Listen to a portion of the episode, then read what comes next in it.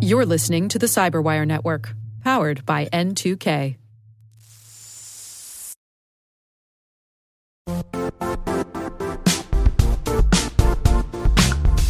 The IT world used to be simpler. You only had to secure and manage environments that you controlled. Then came new technologies and new ways to work. Now, employees, apps, and networks are everywhere.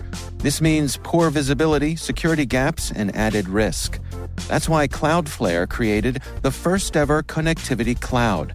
Visit cloudflare.com to protect your business everywhere you do business.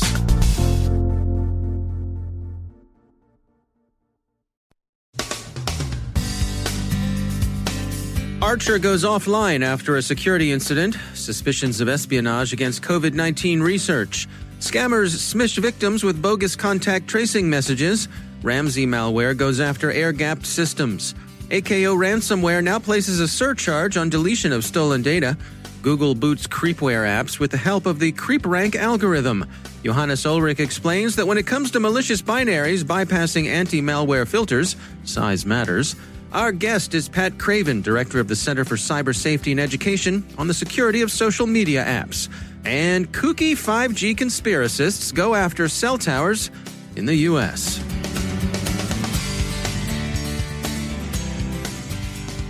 From the CyberWire studios at Data Tribe, I'm Dave Bittner with your CyberWire summary for Thursday, May 14th, 2020. The UK based Archer academic supercomputing system has sustained what the network calls a security exploitation that led its administrators to rewrite passwords and SSH keys. They also took Archer offline while the incident was investigated, the Register reports. Archer's managers have warned that computers in Europe may also be affected and that users should not expect access to be restored before tomorrow at the earliest. The Register says that knowledgeable speculation points out that Archer is an obvious resource for research work by computational biologists, as well as those modeling the potential further spread of the novel coronavirus, which also makes it an obvious target for espionage. Yesterday's joint statement by the US FBI and CISA warning that Chinese intelligence services are engaged in a far reaching campaign to collect against COVID 19 research has elicited the foreseeable response from officials in the People's Republic. It's slander, Reuters quotes a foreign ministry spokesman as saying. Spokesman Zhao Lijian also said that any interference with research ought to be condemned. The joint warning is interesting for the way the Bureau and CISA connect espionage with damage to the research itself. Quote, the potential theft of this information jeopardizes the delivery of secure, effective, and efficient treatment options. End quote. So the risk appears to be more than the usual competitive threat to intellectual property that the U.S. has typically complained of in connection with Chinese espionage. The NHSX sponsored contact tracing app the scammers are mimicking is now undergoing a closed beta trial on the Isle of Wight. Gizmodo says that the Isle's MP, Bob Seely, has offered a generally optimistic appraisal of how the app's doing. He notes that it's, quote, throwing up lots of really good information, end quote. Of course, it's only to be expected that any application developed and deployed under emergency conditions would experience problems, and this one is no different. Preliminary reports from users complain that the app is a battery hog and that the permissions it asks for are confusing. Researchers who've looked at the system say that they've found other issues, in particular problems with iOS Android interoperability. ESET has described Ramsay, an attack designed to exploit air gapped computers. It's not that Ramsay defeats air gapping in some spooky or exotic way. Instead, it concentrates on other infection vectors like removable media. ZDNet says that Ramsay appears to collect Word, PDF, and zip documents in a hidden folder where they're staged for later exfiltration. Few victims have so far been identified, which suggests to ESET that Ramsay remains in a relatively early stage of development. There's no attribution, but Ramsay appears to share artifacts with Dark Hotel's retro malware. Ransomware gangs routinely steal victims' data to gain additional leverage. Bleeping Computer reports that one gang, the operators of AKO, are now also imposing a surcharge for deleting their copies of stolen files. If you've got school aged kids, chances are they are home from school these days, thanks to the COVID 19 shutdowns.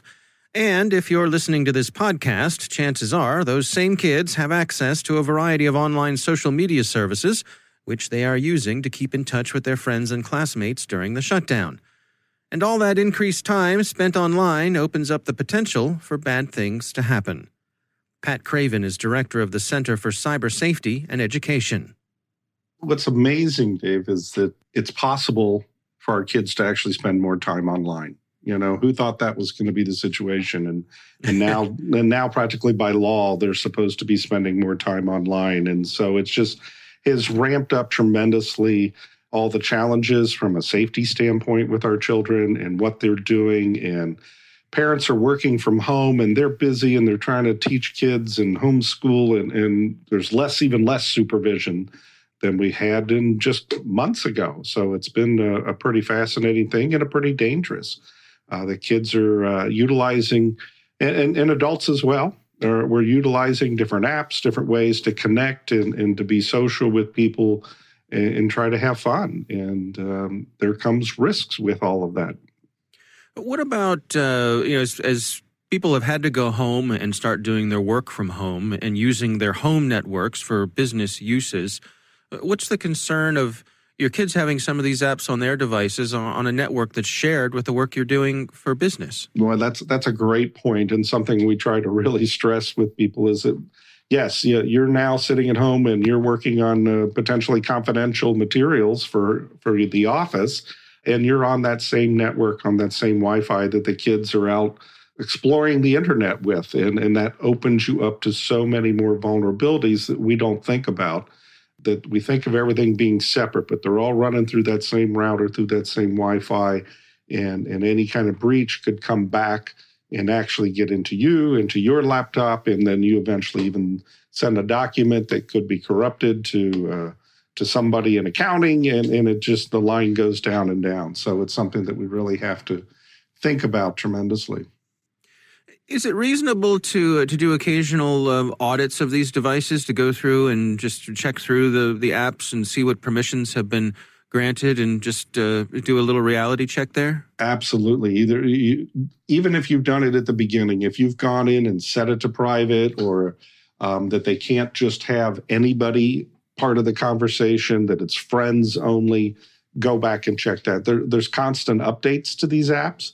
Uh, and also, too, of course, the child might switch something, uh, thinking they're uh, making it better and easier to use, and, and then they have allowed more vulnerabilities. So um, it is. It is something that we need to do with all of the different platforms that uh, the kids are on, or even ourselves. Again, uh, you know, that we're using all these different apps for uh, social stuff or for work, even to make sure that our settings haven't been changed or adjusted, or a new update came down that uh, set things back to default. Um, so we have to make sure of that. That's Pat Craven from the Center for Cyber Safety and Education. According to ZDNet, Google has used an algorithm CreepRank developed by a university industry team to identify 813 creepware apps for removal from the Play Store. Creepware is similar to spyware or stalkerware, only generally less aggressive. ZDNet explains that it's used to stalk, harass, defraud, or threaten another person, directly or indirectly. And finally, the Luddites and weirdos who've been trashing cell towers in the UK, Belgium, and the Netherlands because they've heard that 5G causes coronavirus have inspired their conspiracy minded soulmates in the States to take similar action and all we can do is wonder why it took everybody so long. There have now been incidents reported in the U.S., and the Washington Post says the U.S. Department of Homeland Security is working on an advisory and a plan to help telcos protect their equipment. The Post mentions disinformation in their coverage, but this seems likelier to be a case of misinformation.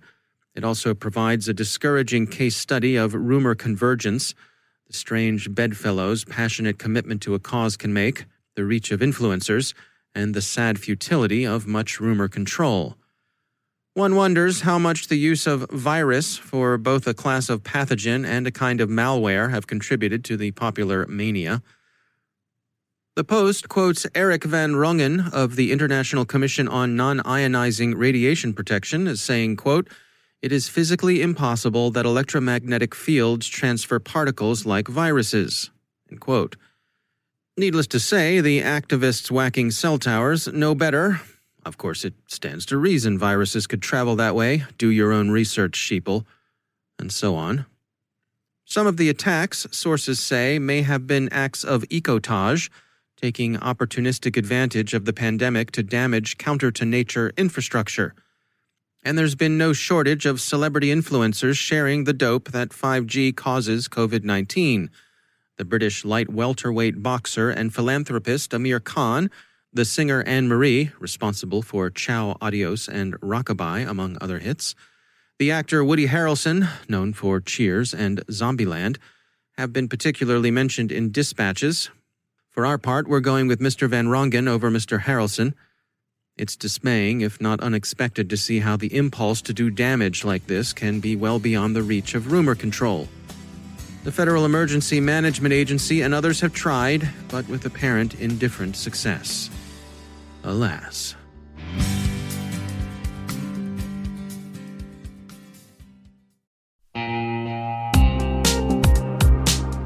Managing the requirements for modern security programs is increasingly challenging and time consuming. Enter Vanta. Vanta gives you one place to centralize and scale your security program. Quickly assess risk, streamline security reviews, and automate compliance for ISO 27001, SOC 2, and more.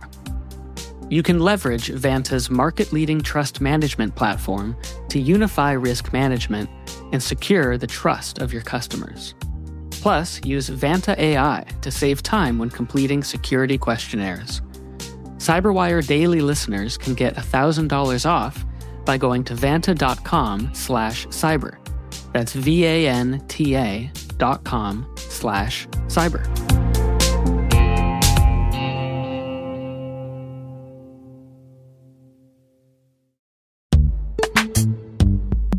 In the dynamic world of enterprise security, identity architects and IT leaders face a major challenge. Growth by repeated acquisitions multiplies the complexity of everything. Multiple IDPs, MFA providers, policy engines that all need to coexist. This can lead to fragmented user identities and policies that create security vulnerabilities and add access friction. Strata Identity solves this. Now you can decommission unneeded IDPs and consolidate the ones you'd like to keep without rewriting apps or disrupting users, engineers, and app owners. Plus, Strata's modular architecture makes it easy to integrate with any identity provider without manual maintenance and coding. Join the ranks of cybersecurity leaders using identity orchestration Visit strata.io slash cyberwire, share your top identity security priorities, and receive a pair of complimentary AirPods Pro. Offer valid for organizations with over 5,000 employees. Step into a new era of identity management at strata.io slash cyberwire.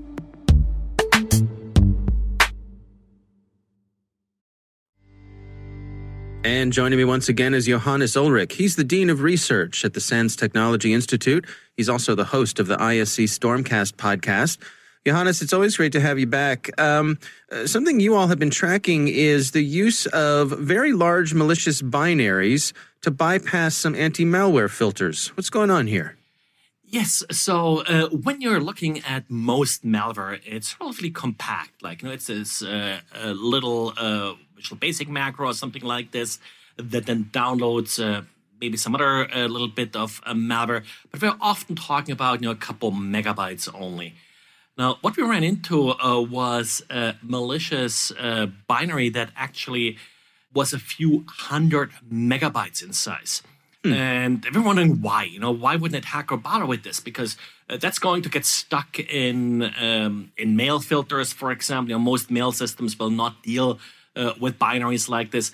Now, this was downloaded via HTTP, but even then, often large downloads like this fail. But uh, the advantage of these large downloads is that a lot of anti malware systems have essentially an upper limit to what's the largest piece of uh, binary software they're going to inspect. And hmm. they're probably going to bypass uh, that limit uh, by essentially just in this case adding some uh, kits drawings uh, to the uh, to the binary.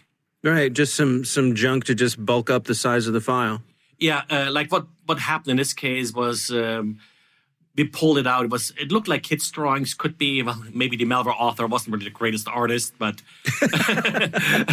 uh, so some scribbles kind of judge, that, right? uh, uh, some faces you could make out and such. Uh, but um, but that's basically what what made up the bulk of uh, this binary. And of course, any kind of anti malware, they're looking just at that additional code, uh, would probably not consider malicious. And that wasn't really the malicious part. The malicious part was you know, the the usual uh, malware code. I think a downloader or something like this that uh, that was attached there.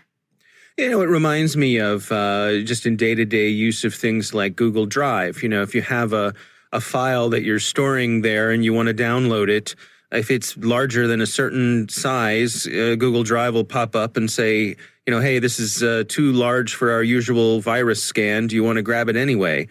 And well, yeah, I want to grab it anyway. I need that file. Yeah, and there, isn't really another option. Like, it's not that you can say, hey, it's large, uh, let me wait a couple minutes until you scanned it.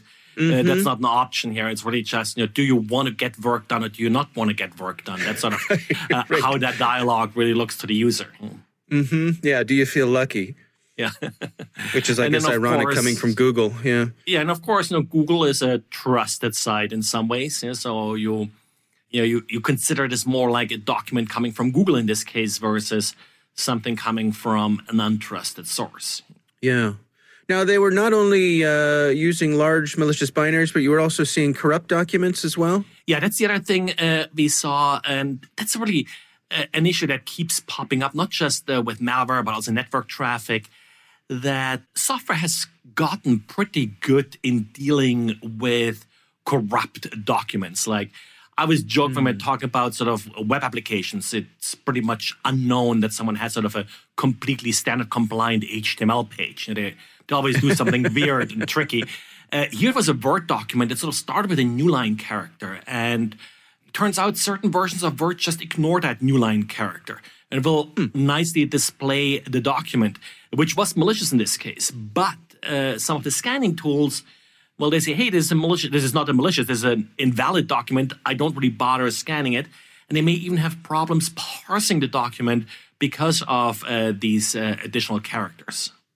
Oh, that's interesting. So the the uh, the anti-malware software lacks the sophistication that the native software has to deal with a, a document that's out of spec.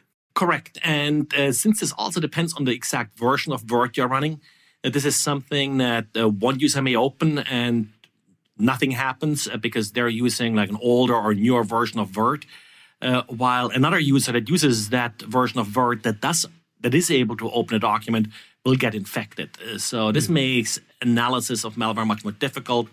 Also, of course, if you're running, and that's sort of how we came across this, if you're running a document in a sandbox, uh, you often use a fairly specific version of Word that just you know runs well in the sandbox that you have sort of instrumented to work well uh, within the sandbox. If that version is not the same that your end users are running, then of course you you may miss attacks like this. Right, right. All right. Well, interesting uh, stuff as always. Johannes Ulrich, thanks for joining us. Thanks for having me.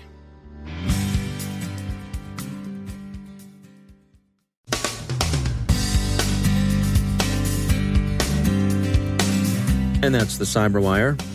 For links to all of today's stories, check out our daily briefing at thecyberwire.com. And for professionals and cybersecurity leaders who want to stay abreast of this rapidly evolving field, sign up for Cyberwire Pro. It'll save you time and keep you informed. Listen for us on your Alexa smart speaker, too. The Cyberwire podcast is proudly produced in Maryland out of the startup studios of Data Tribe, where they're co building the next generation of cybersecurity teams and technologies. Our amazing Cyberwire team is Elliott Peltzman, Puru Prakash, Stefan Vaziri, Kelsey Bond, Tim Nodar, Joe Carrigan, Carole Theriault, Ben Yelin, Nick Veliky, Gina Johnson, Bennett Moe, Chris Russell, John Petrik, Jennifer Eiben, Rick Howard, Peter Kilpe, and I'm Dave Bittner. Thanks for listening. We'll see you back here tomorrow.